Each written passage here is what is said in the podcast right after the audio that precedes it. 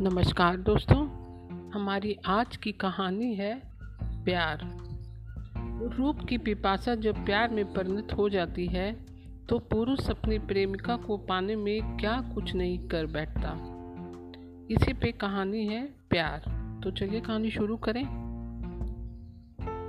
भादों की भरी रात, घना अंधकार, दामोदर नद का सीमाहीन विस्तार, समस्त प्रकृति जड़ स्तंभ समीप ही एक राजोधान विविध विटप लता विस्तृत अंधकार में अंधकार।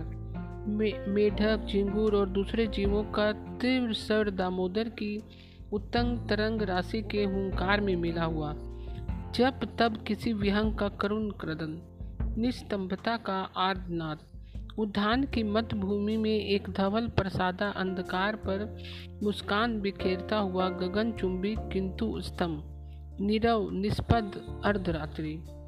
कक्ष में दीप जल रहा था। एक भद्र वेश धारणी वृद्धा बहुत सी छोटी बड़ी पोटलियाँ कभी खोलती, कभी बांधती, कभी आप ही आप बड़बड़ाती। वृद्धा के बाल सफ़ेद थे, शरीर गौर था और आँखें बड़ी बड़ी वस्त्र सादा, निरलंकार, शरीर कुछ स्थूल था। नाक जरा ऊँची, दृष्टि पैनी और इस वेला चंचल। हवा के झोंके से दीप बुझने को हो जाता। उसकी लौ कांपती और फिर स्थिर हो जाती। कुछ पोटलियाँ बंधी थी, कुछ खुली पड़ी थी। उनमें से किसी में हीरे, मोती, मनी, मानी, किसी में स्वर्ण की मोरे, किसी में जड़ाऊ, गहने, किसी में बहुमूल्य कम आब और जर, जरकन की पोशाकें। सभी कुछ सामने फैला पड़ा था। क्या साथ ले जाएँ, क्या छोड़ें? वृद्धा इसी असमंजन में बैठी, बड़बड़ाती हुई, कभी इस ओर कभी उस ओर पोटली को बांधती और खोलती। इसी समय एक कुशांगी बाला ने निशब्द कक्ष में प्रवेश किया। बाला की आयु कोई इक्कीस वर्ष की थी। लंबा, छरछरा कद बड़ी बड़ी उज्ज्वल आँखें, चांदी सा चमकता श्वेत माता सीप से दमकते हुए कपोल, जैसे हिलते ही रक्त टपक पड़ेगा। ऐसे हो। मलिन मुखी, मलिन वसना, करुणा की संजीव मूर्ति सी। वृद्धा को उसके आने का भान नहीं हुआ। वह उसी भांति उस मूल्यवान कंकर पत्थरों को जल्दी जल्दी इधर उधर करती, खोलती, बांधती, साथ ही बड़बड़ाती जा रही थी। रमनी ने देख कर दीर्घ निश्वास छोड़ा। फिर आहिस्ता से कहा, मर जाना, यह सब क्या है? जो जो साथ ले चलना है, वही सब बाँध बूंद रही हूँ। तो तू समझती है कि मैं ससुराल जा रही हूँ? वृद्धा की आँखों में आँसू आ गए। उसने एक बार रमनी की ओर देखा, फिर आँखें नीची करके कहा बीबी, यह सब आगरा में काम आएगा। तुझसे किसने कहा मैं आगरा जाऊँगी? तो फिर नाव क्यों मंगाई है? उस पार जाने के लिए। उस पार कहाँ जाओगी जहाँ आँखें खुल जाए? रमने ने बांदी के सामने कातर भाव भाव प्रकट नहीं होने दिया। आंसुओं को आँखों में ही पी लिया। बुढ़ी दासी बीबी को प्यार करती थी। उससे गुस्सा होकर कहा आगरा भी नहीं जाओगी, यहाँ भी नहीं रहोगी तो फिर इस दुनिया में तुम्हारे लिए ठोर कहाँ है? बरबस एक आँसू रमनी की आँख से टपक ही पड़ा, पर उसे मरजाना ने देखा नहीं। उसने आहिस्ता से कहा, बीबी जान, जितनी ज़रूरी है वही ले चल रही हूँ। आखिर किस लिए? अपने काम आएगा बीबी, अभी ज़िंदगी बहुत है। बोझ तो ज़िंदगी का ही काफ़ी है, इन कंकड़ पत्थरों का बोझ लाद कर क्या करेगी? ज़िंदगी का बोझ हल्का करूँगी, बीबी तुम्हें नहीं लादना होगा, मैं ही ले चलूँगी। नहीं मर जाना, यह सब दामोदर नदी में फेंक दे। बांदी ने खींच कर कहा, यह सब दामोदर के पानी में फेंक दोगी तो खाओगी क्या? हाथी से चीटी तक को जो देता है, वही दाता इस यतीम बेवा को भी देगा। ना होगा तो राह, बाह में कहीं भूख से मर जाऊँगी। कुत्ते और सियार जिस्म ठिकाने लगा देंगे। तौबा तौबा, यह क्या कलमा कहा बीबी तेरी इन कंकड़ पत्थरों पर मोह है तो तू इन्हें ले जा, तुझे छुट्टी है। खूब छुट्टी दी बीबी। छाती पर बोझ लेकर दामोदर के पानी में डूब मरने में इस बदखस्त बुढ़िया को कुछ तकलीफ़ ना होगी। नाराज़ हो गई मरजाना राह में चोर डाकुओं का क्या डर नहीं है? हम औरत जात किस किस मुसीबत का सामना करेंगी, यह भी तो सोच। मरजाना की आँखों से टप से दो बूंद आँसू टपक पड़े। रमनी ने देखा ना देखा उसने कहा, अब देर न कर। तीन पहर रात बीत चुकी है। दिन निकलने पर निकलना ना हो सकेगा। मरजाना ने झटपट सब हीरे जवाहरात कूड़े की ढेर की तरह एक गठरी में बांधे और उसे बगल में दबाकर उठ खड़ी हुई। फिर एक दीर्घ निश्वास फेंक कर कहा, चलो बीबी, लेकिन बच्ची सो रही है। तुम यह गठरी ले लो, मैं बच्ची को ले लेती हूँ। नहीं नहीं, बच्ची को तो मैं ही ले चलती हूँ। युवती ने बच्ची को गोद में लिया, काले वस्त्र से शरीर को अच्छी तरह लपेटा। एक नज़र उस भव अटांटिका पर डाली, एक गहरी सांस छोड़ी और फिर चल दी। पीछे पीछे मर जाना भी। दोनों असहाय स्त्रियाँ प्रसादक की सीढ़ियाँ उतरकर निविड़ अंधकार में पूरी द्वार आँगन दलान पार कर बाग की रविशों पर चलते हुए नदी तीर की ओर बढ़ चली। सामने दामोदर का विशाल विस्तार था। हवा तीर की तरह चल रही थी। हवा के एक झोंके ने बाला का वस्त्र उड़ा दिया। उसे अच्छी तरह शरीर से लपेट और, और बच्ची को छाती से लगा बाला ने कदम बढ़ाया। पीछे से आंचल खींच कर मरजाना ने कहा बीबी बड़ा डर लग रहा है। चलो लौट चले। लौट चलने को तो घर से नहीं निकली हूँ। मेरे पास आ जा, किनारा दूर नहीं है। वह सामने किश्ती है, किश्ती पर चिराग जल रहा है। लेकिन यह पैरों की आहट कैसी? कोई आ रहा है। जंगल है, सियार कुत्ते रात में घूमते ही हैं। बड़ी खौफनाक रात है बीबी। कोई हरवा हथियार भी साथ नहीं लाया, बड़ी गलती की। सबसे बड़ा हथियार है ना मेरे पास? तेज जहर। आनंद फानंद तमाम डर खतरों को दूर करने की इसमें ताकत है। यह तो अपनी जान खोना हुआ। दुश्मन का इससे क्या बिगड़ेगा? मैं यतीम, बेवा औरत दुश्मन का क्या बिगाड़ सकती हूँ? फिर बिगाड़ सुधार जो होना था हो चुका। किस्मत में जो लिखा था वही तो होगा। फिर दुश्मन पर गुस्सा क्या? किसी से शिकायत क्या? भय से मर जाना की चीख निकल गई। उसने कहा, बीबी, वह क्या है? काली काली भूत सी दो मूर्तियाँ अंधकार में आगे बढ़ रही थी। देखकर बाला रुक गई। बच्ची को उसने ज़ोर से छाती में कस लिया। पास आने पर बाला ने देखा आने वाले दो पुरुष थे। दोनों उच्च सैनिक पदाधिकारी प्रतीत होते थे। उनकी कीमती पोशाकों पर सस्त अंधेरे में भी चमक रहे थे। जो आगे था, उसी ने रोब भरे स्वर में कहा, आप लोग कौन? इधर से किसी ने कोई जवाब नहीं दिया। उस पुरुष ने फिर वैसे ही स्वर में कहा, आप जो कोई भी हो, जहाँ हैं, वहीं खड़े रहें। उसने अपने साथी को मसाल जलाने को कहा। साथी के एक हाथ में नंगी तलवार थी और दूसरे में मसाल। तलवार म्यान में करके उसने मसाल जला ली। मसान के पीले कांपते प्रकाश में उस व्यक्ति ने देखा दो स्त्रियाँ। आगे एक अनित सुंदरी बाला है। वह दो कदम आगे बढ़ाया। बाला ने जल्द गंभीर स्वर में कहा, तुम कौन हो और किसके हुक्म से तुमने हमारे बाग में घुस आने की ज़रूरत की? मुआफ कीजिए, मैं आज्ञाकारी सेवक हूँ। किसके? निरुद्दीन गाजी मोहम्मद जहांगीर शहनशाही हिंद के। लेकिन यह तो शहशाही हिंद का दौलत खाना नहीं है। जी, जानता जानता हूँ। तुम क्या मुझे पहचानते हो? पहचानता हूँ। तुम्हारी रुतबा क्या है? मैं शाही सेना का सिपल सार हूँ। तो हज़रत बादशाह ने तुम्हें मेरा घर बार लूटने के लिए भेजा है? जी नहीं। बेअदबी मुआफ हो। हम लोग आपको बाइज्जत दिल्ली ले जाने के लिए आए हैं। तुम्हारे साथ फौज कितनी है? पाँच हज़ार सवार। एक बेबस बेवा को कैद करने के लिए शहनशाही हिंद ने इतनी बड़ी फौज भेज दी। यह तो बादशाह की शान के खिलाफ है। बेअदबी माफ़ हो। कैद करने के लिए नहीं, शहनशाही हिंद का हुक्म है कि आपको बाइज्जत दिल्ली ले जाया जाए। लेकिन तुम तो चोर की तरह रात को मेरे महल में घुसे हो। क्या यह शर्म की बात नहीं? तुम शाही सेनापति और फिर गुलाम हुक्म का बंदा है। इसमें हमारा कसूर नहीं है। खैर तो तुम मेरे साथ कैसा सलूक किया चाहते हो? तुमने कहा था बाइज्जत। जी हाँ। बादशाह का हुक्म है कि आपके साथ हर तरह एक मलिका के दर्जे का व्यवहार किया जाए। तो तुमने महल क्यों घेरा? मुझे खबर मिली थी कि आप आज रात बर्दमान छोड़ रही हैं। अगर आप चली जाती तो मेरा सिर धड़ से उड़ा दिया जाता। तुम्हारा नाम क्या है? रहमत खान। के हजारी का रुतबा है? तीन हजारी। क्या तुम मेरी एक आरज़ू पूरी कर सकते हो? आपके हर हुक्म को बजा, हुक्म को बजा लाने का मुझे शाही हुक्म है। तो मेरे पास जो जवाहिरात है, वह सब तुम्हें दे देती हूँ। इसके अलावा दस हज़ार असरफियाँ और तुम मुझे चली जाने दो। बादशाह को क्या जवाब दूँगा? कह देना कि कैदी ने रास्ते में जहर खा लिया। इतमान रखो। तुम फिर कभी यह मूरत दुनिया में ना देखोगे। शहनशाही हिंद के जानी सार नौकर नमक आराम और दगाबाज नहीं होते। खैर, देखूँ शाही फरमान कहाँ है। रहमत खान ने अंग रखे की जेब से निकाल कर फरमान रमनी के हाथ में दे दिया। मसाल की रोशनी में उसने पढ़ा, लिखा था, शेर अफगान की बेवा को बाइज्जत ले आओ। फरमान पढ़कर वह एक वक्त मुस्कान रमनी के होठों पर खेल गई। उसने घृणा से फरमान रहमत खां को वापस देते क्या यह तो मेरे नाम नहीं, तुम्हारे नाम है। जब तक मेरे नाम फरमान नहीं आता, मैं दिल्ली नहीं जाऊँगी। आपका हुक्म मुझे बसरो चश्म मंजूर है। आप महल में तशरीफ़ ले जाएँ। मैं दूसरा शाही परवान मंग फरमान मंगवाता हूँ। सेनापति ने झुक कर सलाम किया और पीछे हट गया। रमनी क्षण भर खड़ी रही और फिर पीछे लौट पड़ी। पीछे पीछे मरजाना भी। मरजाना बुढ़ा पूरा घाक है। झुक कर मीठी बातें बनाता है। मगर नज़र किस कदर सख्त है कि महल की तातरी बांदियों ने घेर रखा है। बाहर फौज का घेरा है।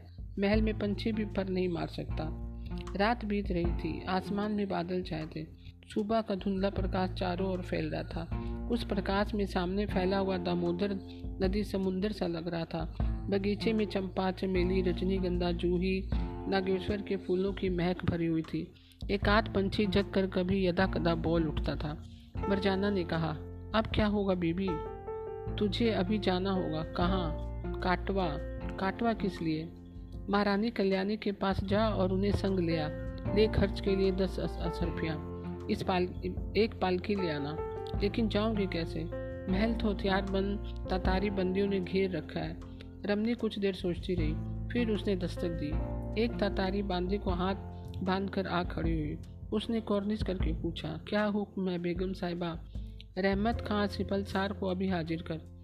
बांदी सिर झुकाकर चली गई। थोड़ी देर में वृद्ध रहमत खां ने ड्योढ़ी पर आकर सलाम किया। रमनी ने पर्दे की आड़ ही से कहा एक कैदी के साथ इस कदर अदब, आदाब की ज़रूरत नहीं। मैंने एक बात जानने के लिए तुम्हें तकलीफ़ दी है। मैं आपका गुलाम हूँ, हुक्म कीजिए। मेरी बांदी एक जगह जा रही है। किसी सिपाही को उसके साथ भेज दो, और वहाँ से मेरी एक सहेली आएगी। खबरदार उनकी पालकी की जाँच कोई न करे। यह तो मुमकिन नहीं, बेगम साहबा। रमनी की त्योरियाँ के बल पड़ गए। उसने कहा, क्या मुमकिन नहीं? बगैर जाँच पड़ताल के कोई पालकी भीतर नहीं आ सकती? बादशाह ने क्या तुम्हें ऐसा भी हुक्म दिया है? जी नहीं। लेकिन हिफाजत के ख्याल से तो हमें मजबूरन यह करना पड़ता है। लेकिन तुम पर हमारे हर हुक्म की तालीम लाजिम है। क्या तुम्हें बादशाह ने ऐसा हुक्म नहीं दिया? दिया है बेगम साहिबा। तो मेरा हुक्म है कि जो सवारी आ रही है उसकी जाँच पड़ताल ना की जाए और वह बाइज्जत हमारे पास आने दी जाए। सवारी कहाँ से आ रही है? काटवा। काटवा से कौन आ रही है?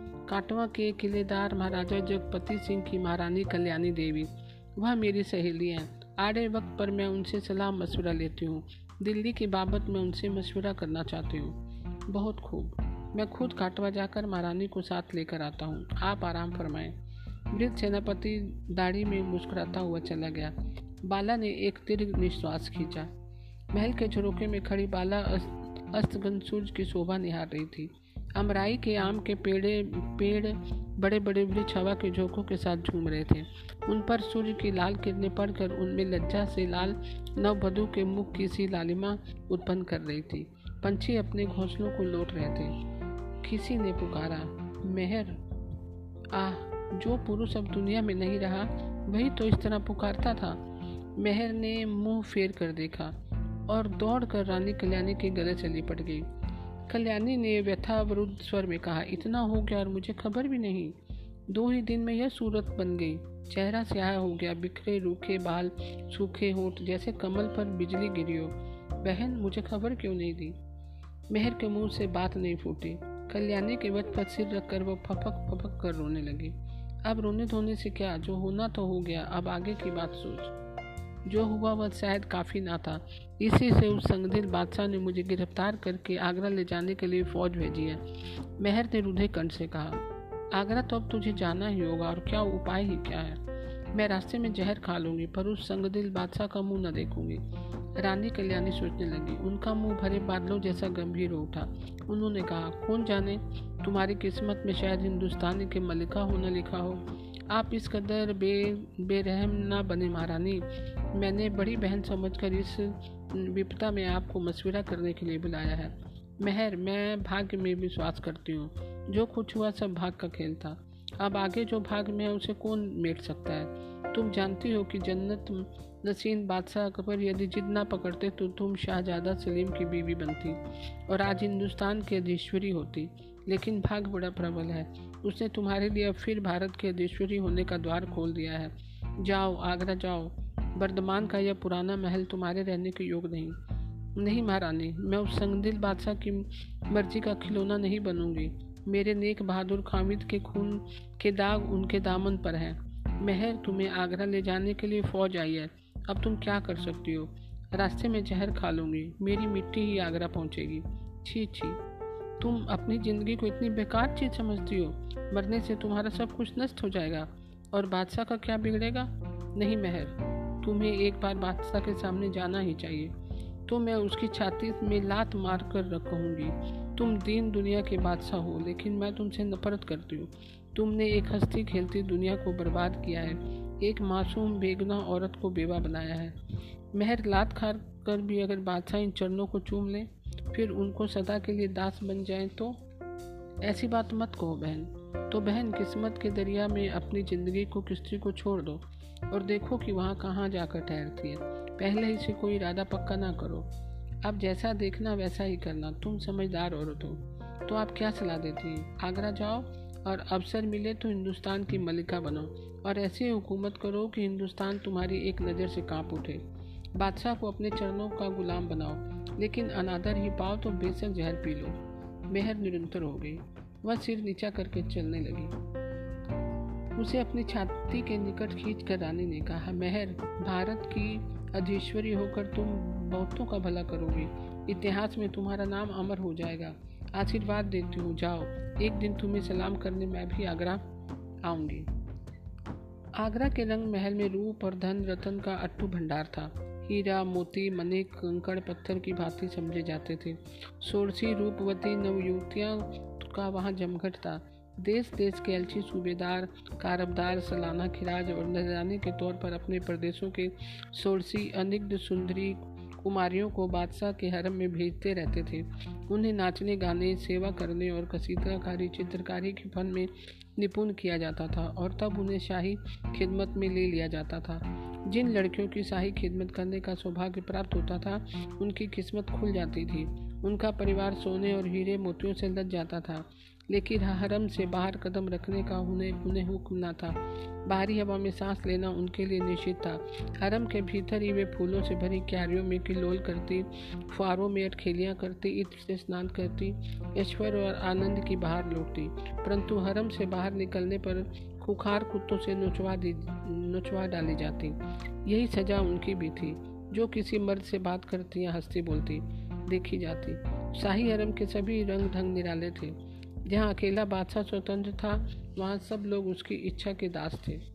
हरम का प्रत्येक कथ अतिशय भव्य होता था और ऐश्वर्य और विलास की सामग्री से भरपूर रहता था। वहाँ बादशाह की चेतियाँ यद्यपि बंदनी का जीवन व्यतीत करती थी, परंतु वे बड़े ठाट बाट से मालिकाओं की भांति रहती थी। हीरा मोती उनके लिए पत्थर के समान था। लेकिन यह सब ठाट बाट तभी तक रहता था, जब तक उनका रूप यौवन उभार पर होता था। रूप यौवन के ढलान पर उनका जादू खत्म हो जाता था और उनकी कोई पूछ न रह जाती थी। मेहरू निशा आगरा पहुँची, लेकिन बादशाह ने उससे मुलाकात नहीं की। उसने उसे हरम के एक साधारण कच्छ में रहने की आज्ञा दी और उसे अपनी माता की सेवा में नौकर रख लिया। मेहर यद्यपि बादशाह से अत्यंत रुष्ट थी पर उसे, उससे ऐसे निष्ठुर व्यवहार की आशा न थी। उसने भावुक और गर्वीले हृदय को इसमें ठेस पहुँची। उसे वे दिन भूले नहीं थे, जब बादशाह शाहजादा सलीम था और उसने उसके प्रति प्रेम में अंधे होकर कितनी विकलता प्रकट की थी। वह यह भी जानती थी कि उसी को प्राप्त करने के लिए बादशाह ने उसके प्यारे पति को मरवा डाला है और उसे सेना भेजकर आगरा बुलाया है। लेकिन आगरा आने पर उसके साथ ऐसा व्यवहार, उसकी ऐसी उपेक्षा उसने बादशाह क्या आज्ञा मानकर राजमाता की सेवा होना स्वीकार कर लिया। पर माहवारी मुशवारा लेने से इनकार कर दिया। उसके पास काफ़ी धन था। इसमें से बहुत सा उसने बांदियों में बांट दिया और स्वयं एक प्रतिष्ठित विधवा की भांति रहने लगी। वह अपने कच्छ की बरादरी में जो राजमहल के बाग के सामने पड़ता था, कीमती ईरानी कालीन पर जरदोजी की मसनद पर बैठकर हुक्का पीती। उसकी जहराती से जड़ी हुई सोने की मुनाल उसके सुंदर मुख में लगी रहती। उसने चुनकर सुंदरी दासियों को अपनी सेवा में रखा। वे हर समय उसकी सेवा में उपस्थित रहती, पर वह बहुत कम उनसे सेवा लेती। वह उन्हें सखियों की भांति खूब ठाट बाट से सजा कर रखती। यद्यपि वह स्वयं सादा वेश रखती थी, पर अपनी दासियों को हीरे, मोती और जड़ाऊ पोशाकों से सजा कर रखती। वह अरब सिलाई में बहुमूल्य इत्र गुलाब का खास शौक रखती थी। उसने चारों तरफ़ का वातावरण निहायत खुशनुमा रहता था, परंतु उसका हृदय उदास रहता था। वह बहुधा फारसी के प्रसिद्ध कवि हाफिज खां का शेर गुनगुनाया करती थी।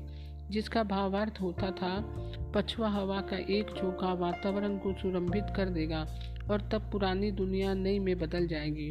उसके इस बंदी जीवन के दिन बीतते चले जा रहे थे, पर उसके निराश जीवन में ना पछुआ का वह झोंका आता और ना ही उसकी दुनिया बदलती।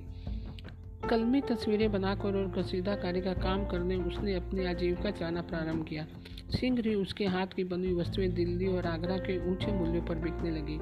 राजधानी में भी इन वस्तुओं का बड़ा महत्व होता था। दिल्ली और आगरा की ऊँची घराने की महिलाएँ और अमीर उमरा मेहरुनिसा के हाथों से रेशम पर बने चित्रों और कसीदों की प्रशंसक थी। दिल्ली और आगरा की महिलाओं में उसने एक नए फ़ैशन और सुरुचि का प्रसार किया था। जिस जिसने उसका संपर्क हुआ, उस पर उसने उच्च चरित्र संबंधी प्रभाव डाला, परंतु उसकी आशाएँ मुरझा रही थी, वह चिड़चिड़ी हो रही थी और सिंह ही क्रुद्ध हो जाती थी। वह सुखी नहीं थी। अपनी बेबस बंदी जीवन को वह भार समझती थी। अपने जीवन और जीवन के ध्येय से संबंध में वह बहुधा विचार करती थी। वह समझती थी कि वह इस प्रकार अपने जीवन को नष्ट करने के लिए पैदा नहीं हुई है। वह उपेक्षिता थी, परंतु वह अपनी आत्मा के तेज और अंग के दर्द से परिपूर्ण थी। अचानक उसने सुना कि हरम में एक ऐसी औरत आई है जो भविष्यवाणी करती है और मनुष्य के भाग्य के रहस्यों को बताती है। उसने उसे बुलाया। रमबाला बुढ़िया बहुत बूढ़ी थी। उसके बाल सन के समान सफ़ेद थे।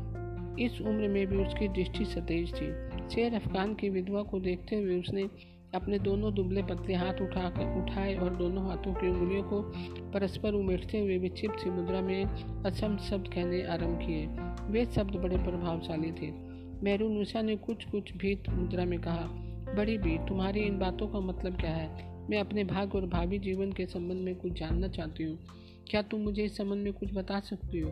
यदि नहीं बता सकती तो यह लो और यहाँ से चली जाओ। यह कहकर उसने अपने हाथ पर सोने की एक मुहर रख दी। चमचमाती मुहर को हथेली पर देख कर वृद्धा की आँखों में चमक आ गई।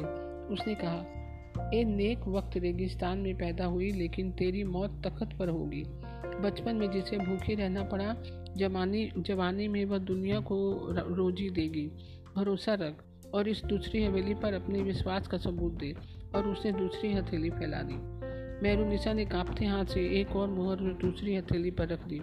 वृद्धा पागलों की भांति हंसती और बड़बड़ाती हुई चली गई। मेहरुनिशा भविष्यवाणी जैसी बातों पर यद्यपि विश्वास नहीं करती थी, फिर भी कहीं उसके अंदर मन में इन पर विश्वास भी था। बुढ़िया की अटपटी भविष्यवाणी सुनकर उसका कलेजा उछलने लगा। उसके मन में निराशा और अवसाद का जो अंधकार बढ़ता चला जा रहा था, वह धीरे धीरे छिन्न होने लगा। एक अज्ञात आशा वृद्धा की अटपटी बातों से पल्लवित हो उठी। वह महत्वाकांक्षी स्त्री थी और उसके मन में हुकूमत की लालसा थी। वह सहनशाह से उसके मानसिक दाव पेच चल रहे थे। वह शक्ति भर अपनी प्रतिष्ठा वृद्धि का कोई अवसर न चुकती। वह जानती थी कि उसके अप्रितम सौंदर्य सुरुचि और उच्च चरित्र की चर्चा हरम में दिनों दिन बढ़ती जा रही है। इसी तरह दिन बीतते चले गए। इसी बीच एक साधारण घटना घटी। एकाएक यह अफवाह फैल गई कि अच्युत अमीर उससे प्रेम करता है और उसने उससे विवाह का प्रस्ताव किया है। जिसे मेहर ने स्वीकार कर दिया है। एक दिन वह अघीर उतावला प्रेमी उसके कच्छ में बिना किसी अनुमति के जा पहुँचा और अत्यंत नग्न और बेतुके ढंग से अपना प्रेम प्रकट करने लगा। मेहर ने उसे तुरंत बाहर चले जाने का आदेश दिया, पर वह वासना का पुतला उसके आदेश की परवाह न करके उसे ज़बरदस्ती आलिंगन करने को बढ़ा। मेहर ने सिंगरी, सिंगनी की भांति उछल कर अपनी कटार मूठ तक उसकी छाती में भोंक दी। आक्रमणकारी खून से लथपथ होकर फर्श पर छट पाने लगा। आग की तरह यह खबर हरम में फैल गई। पूर्व स्मृतियाँ दोनों तरफ़ हृदयों को आनंदित कर रही थी। बादशाह जब युवराज थे और मेहरू निशा नवयुवती थी, तभी दोनों का प्रथम साक्षकार हुआ था। इन क्षणों की झांकियाँ मधुर स्वप्न की भांति दोनों की आँखों में छा जाती थी। उस समय सलीम की आयु 26 वर्ष की थी। उसे युवराज का पद मिल चुका था। एक दिन ग्यास बेग उसे सादर आमंत्रित कर अपने घर दे गया। युवराज के स्वागत सत्कार में बहुत से अमीर उम्र आए थे। नाच गाने हुए, मनोरंजन की अन्य व्यवस्थाएँ की गई। ठाट बार दावत हुई। जब जश्न खत्म हो गया और भारी मेहमान विदा हो गए तो एकांत कक्ष में शहजादा को ले जाकर बैठाया गया। शराब के जाम पेश किए गए और रस्म के मुताबिक घर की महिलाएँ शहजादा के सामने सलाम करने को हाजिर हुई। उस समय मेहरून निशा की आयु केवल चौदह बरस की थी। उसने भी नीची आँखें की उठकर शहजादे के सामने आकर कॉर्निश की सुर्ख सफ़ेद रंग, ताज़ा कश्मीरी सेव के समान मुख, उज्जवल हीरे के समान दमकती आँखें अर्धविकसित यौवन फूलों के ढेर के समान शरीर संपत्ति सांचे में ढला एक एक अंग जिस पर लज्जा भाव भावुकता, सुकुमारता बोली अलहड़ता, सलीम ने देखा तो आपक हो गया। वह उसे अपलक देखता रह गया। उसने गाया तो वह वह सकते के आलम में आ गया। उसने नृत्य किया तो वह उसे अपने आसन पर बैठ बैठे रहना दुर्बर हो गया। शहजादे की जलती हुई नज़रें जब उस मुक्ता पर पड़ रही थी, अकस्मात ही उसका दुपट्टा हवा के एक झोंके से उड़ गया और सलीम की आँखों में सौंदर्य के जादू का समुंदर लहरा उठा। से समय वह खामोश बैठा रहा। चिराग जल गए। शराब के प्याले पेश किए जा रहे थे और वह चुपचाप पीता जा रहा था। उसे ऐसा प्रतीत हो रहा था जैसे कि उसकी रगों में खून नहीं, पिघला हुआ शीशा बह रहा हो।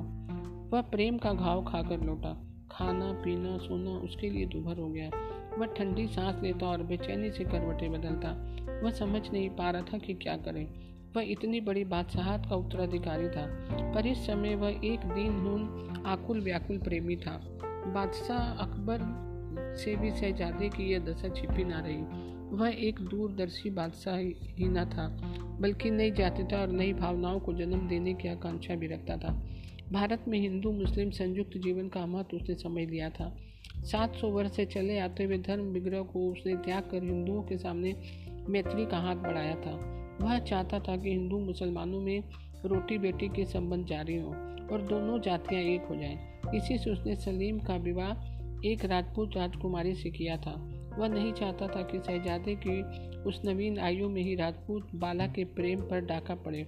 उसने राजपूत बाला को सलीम की प्रधान बेगम बना दिया था और तय किया था कि उसी का पुत्र बादशाह होगा।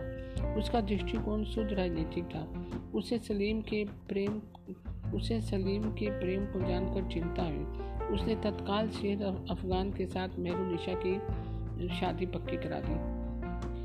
यह खबर सलीम के लिए मौत से बढ़कर थी। उसने पिता के कदमों में गिर कर निवेदन किया कि वह महर की शादी उससे करा दे। सलीम ने कहा, बिना महर के मैं ज़िंदा ना रहूँगा। सलीम अकबर का बड़ी साद का बेटा था। फिर फिर बादशाह ने उसकी प्रार्थना स्वीकार नहीं की। उसने अपने वज़ीर अब्दुल फजल से सलाह ली। निशा का निकाह शेर अफगान के साथ करा दिया गया और शेर अफगान को बर्दमान का हाकी माला बनाकर बंगाल भेज दिया गया। सलीम छटपटाता रह गया। इसी क्षण से वह अपने प्रतिद्वंदी का जानी दुश्मन बन गया। अपने पिता बादशाह अकबर के प्रति भी वह उद्धृत और क्रुद्ध हो उठा। उसने पिता से विद्रोह किया। जिस समय अकबर दक्षिण में असीरगढ़ के किले का मुहासिरा कर रहा था, सलीम ने इलाहाबाद में अपने को बादशाहित घोषित कर दिया। इस वक्त सलीम की आयु तैंतीस वर्ष की थी। अकबर का साम्राज्य अब सुसंगठित हो चुका था और साम्राज्य की वार्षिक आय साढ़े सत्तर करोड़ रुपए के लगभग थी। जिस अबुल फजल ने अकबर को मेहर की शादी शेर अफगन से करने की सलाह दी थी, उसे भी सलीम ने ओरछा के राजा वीर सिंह बुंदेला के हाथों से मरवा डाला।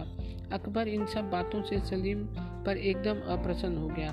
बादशाह का एक पुत्र मुराद अत्यधिक शराब पीने से पहले ही मर चुका था और अब अब दूसरा दानियाल भी शराब पीने से मर गया। तब वे एक मात में कहते सुनने सुनने सलीम को क्षमा कर दिया। अब वही उसका इकलौता उत्तराधिकारी था। यद्यपि वह भी अपने भाइयों के समान शराबी था परंतु उसकी आयु शेष थी। उसके भाग में बड़ी बड़ी ऐतिहासिक घटना का केंद्र होना बदा था। बादशाह अकबर और अधिक दिन जीवित न रहे। सलीम के विद्रोह के तीन वर्ष बाद ही उनकी मृत्यु हो गई। जिस समय सलीम ने सिंहासन पर आरोहण किया, उन, उसकी आयु छत्तीस वर्ष की थी। वह एक सुंदर छरछरे, बदन और लंबे कद का आकर्षक व्यक्ति था। रंग उसका गोरा था, वह गल मुच्छे रखता था, और आँखें उसकी तेज और चमकदार थी। शिष्टाचार वह खूब जानता था। स्वभाव का सरल और बातचीत में पटु था। दरबार के सब लोगों को उसने अपने व्यवहार से प्रसन्न कर लिया। अपने विरोधियों को भी उसने क्षमा कर दिया। उसकी न्यायपीड़ता की सिंगरी लोगों में धाक बैठ गई। जहांगीर को अब सब कुछ मिल गया था, पर मेहरू निशा का कांटा उसके कलेजे में अभी कसक रहा था। मेहरू निशा का को वो नहीं भूल सका था। उसके रंग महल के अनगिनत सुंदरियाँ थी, पर चौदह वर्ष की अल्हड़ मेहर जिसका अकस्मात ही दुपट्टा उड़ गया था और क्षण भर के लिए जिसके यौवन का संपूर्ण खजाना प्रकट हो गया था, उसके दिल से दूर ना हो सकी। शेर अफगान अब वर्धमान का एक बहुत बड़े बाग में आलिशान महल बनाकर रह रहा था। वह अपनी प्रिय पत्नी के दुर्लभ अछूते यौवन का आनंद दामोदर की तरंगनी धाराओं के समान दे रहा था। दोनों सुखी थे, प्रसन्न थे। मेहर के हृदय में भी सलीम की वह नज़र खूब गई थी। वह कभी कभी सलीम की उस चितवंत के संबंध में सोचा करती थी। उसे यह भी ज्ञात था कि सलीम उससे विवाह करना चाहता था। वह कभी कभी यह भी सोचती कि यदि ऐसा हुआ तो, तो वह एक दिन हिंदुस्तान की मलिका बन जाती। परंतु ये सब बातें धुंधली होती जा रही थी। शेर अफगान का प्यार उसे झकझोर रहा था। वह अपने वर्तमान के महत्व में आनंदित थी। अपने सौभाग्य पर उसे गर्व था। इसी समय उसे एक पुत्री की उपलब्धि हुई। इस समय बंगाल राज विद्रोही अड्डा बना हुआ था। बंगाल का सूबेदार इस समय कुतुबुद्दीन था।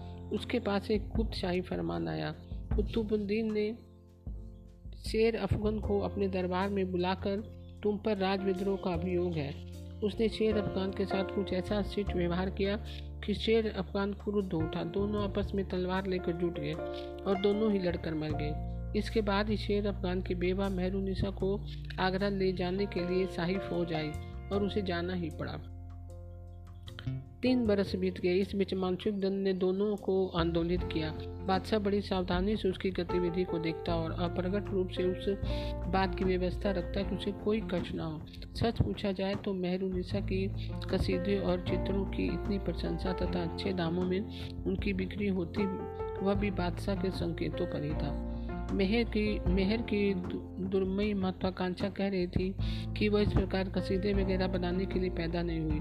तभी तभी वृद्धा की भविष्यवाणी से उसकी आशाओं में पर लग गए उसके बाद ही वह अमीर वाली घटना हुई। बादशाह के कानों तक इसकी खबर पहुँची। मेहर ने सुना कि बादशाह ने उसके साहस की प्रशंसा की है। सुनकर उसके होठ फड़कने लगे और उसे नई बेचैनी सताने लगी। जैसे वह किसी आने वाले आने वाले की प्रतीक्षा कर रही हो। परंतु वह आने वाला कौन था, जिसके पैरों की आहट के लिए उसके कान चौकन्ने हो रहे थे? ईद का दिन था, संध्या का समय था रंग महल में जश्न मनाया जा रहा था। मेहरू निशा अपने कच्छ में कालीन पर बैठी सूर्य की नज़र बाग में पड़ती आड़ी तिरछी तिरछी किरणों को निहार रही थी। उसकी बांधियाँ लकदक पोशाक पहने उसके आसपास खड़ी थी। अचानक बांधियों के मुँह से चीख निकल गई। मेहर समझ गई कि कच्छ में कोई आया है। उसने आँख उठाकर देखा। दिनों दुनिया के मालिक शहनशाह जहांगीर थे। बादशाह उसके रूप को देखकर धक रह गया। अब वह उसकी पुरानी परिचिता अस्फुट कली ना थी। उसका यौवन भरपूर निखरा हुआ था। वह ऐसा प्रखर था कि उसकी चकाचौंध से आँखें छप जाती थी। मेहर ने उस समय कोई खास पोशाक नहीं पहन रखी थी। वह मस्ती की सफ़ेद सादा पोशाक पहने बैठी थी। किंतु उसमें से छन कर भी उसका रूप अपनी अद्भुत छटा दिखा रहा था। कदाचित रतन जड़ित पोशाकों में वो इतनी सुंदर ना प्रतीत होती। बादशाह को देखते ही मेहर हड़बड़ा कर उठ खड़ी हुई और उसने अपनी आँखें ज़मीन पर गड़ा दी। लाज की ललाई उसके सुंदर मुँह पर फैल गई। बादशाह दो कदम आगे बढ़े। उन्होंने उसका हाथ अपने हाथ में लेकर कहा स्त्रियों में सूर्य के समान मेहर इस तरह बांधियों की पोशाक में क्यों है? चारों ओर रंग बिरंगी जड़ाऊ पोशाकें पहने बांधियाँ खड़ी थी। महर ने सीने पर हाथ रखकर और सिर झुकाकर जवाब दिया, बांधियों की उसकी मर्ज़ी के अनुकूल रहती हैं, जिनकी सेवा में नियुक्ति होती है। ये सब मेरी बांधियाँ हैं और अपनी हैसियत के अनुसार ही मैंने सजाती पहनाती हूँ। लेकिन शहनशाह, मैं जिनकी बांधी हूँ, वे मुझ पर जिस तरह रखना चाहते हैं, मैं उसी तरह रहने को मजबूर हूँ। मेहर शहनशान हिंद तेरे रूप का पुजारी है। यह जहांगीर तो तेरे कदमों पर अपने प्रेम के फूल चढ़ाता है।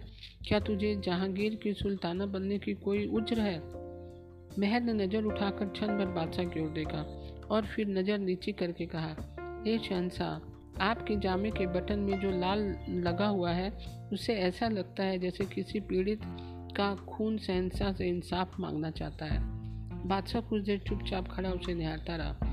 फिर उसके उसके दोनों हाथ अपने हाथों में लेकर कहा, ए शहनशाही हिंद की सुल्ताना, अब से तू ही इंसाफ की तराजू को संभाल। जहांगीर तो सिर्फ़ तेरी मोहब्बत का भिखारी है और उसने उसे खींच कर हृदय से लगा लिया। मेहर ने बादशाह की छाती को आँसू से तर कर दिया। तो दोस्तों, आज की कहानी आपको कैसी लगी? मैं कल फिर एक नई कहानी के साथ उपस्थित होंगी तब तक के लिए, नमस्कार दोस्तों।